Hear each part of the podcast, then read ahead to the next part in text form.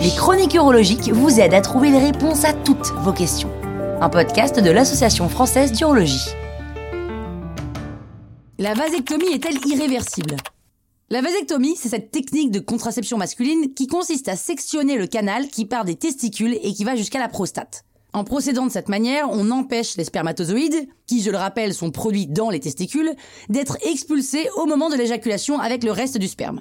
Et deuxième rappel, le liquide qui constitue le sperme est produit dans la prostate et dans les vésicules séminales, qui sont des petites glandes à l'arrière de la prostate. Seuls les spermatozoïdes viennent des testicules.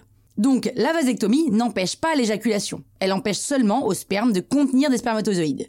Qui dit pas de spermatozoïdes dit pas de fécondation. La vasectomie est donc contraceptive.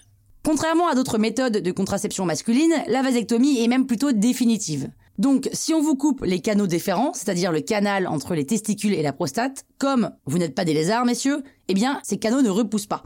Et la vasectomie s'adresse donc à des hommes qui ont pris la décision, seuls ou avec leur compagne, de ne pas ou de ne plus avoir d'enfants. Seulement, il arrive que les situations familiales changent et on voit des hommes qui, au gré d'un deuxième mariage par exemple, se disent que finalement ils aimeraient bien en avoir d'autres des enfants, et de préférence par le biais d'une fécondation, et pas par le biais d'une adoption. Et pour ça, il y a plusieurs méthodes. D'abord, on sait que l'homme avec un grand H est de nature changeante. On sait que la vie peut nous amener à voir les choses différemment, et donc généralement on n'aime pas trop les trucs définitifs.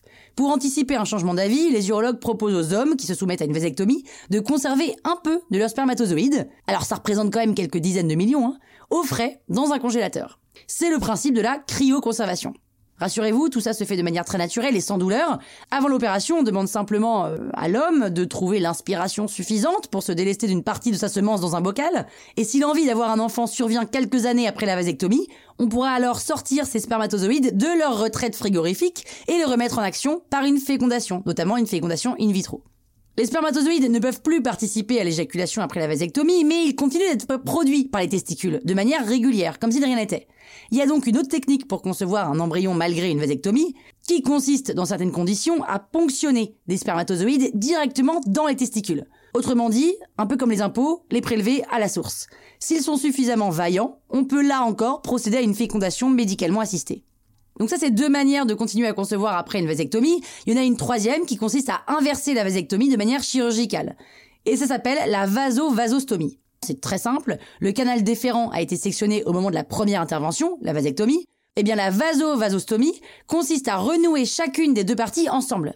Une fois la tuyauterie remise en place, les spermatozoïdes peuvent à nouveau aller des testicules vers les canaux éjaculatoires et être expulsés avec le reste du sperme au moment de l'éjaculation. Et là, vous êtes comme neuf. Ça, c'est pour tout ce qui est fécondation. Mais je vous ai pas encore parlé de sexe. Parce que la vasectomie ne change rien du tout à la vie sexuelle. Petite précision pour ceux que ça inquiéterait, les spermatozoïdes représentent moins de 5% de l'éjaculat, c'est-à-dire du liquide qui est expulsé à l'éjaculation. Donc messieurs, rassurez-vous, ne plus avoir de spermatozoïdes dans votre éjaculat ne va pas changer la face du monde.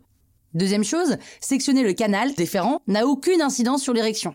Le mécanisme qui contribue à l'érection n'a rien à voir.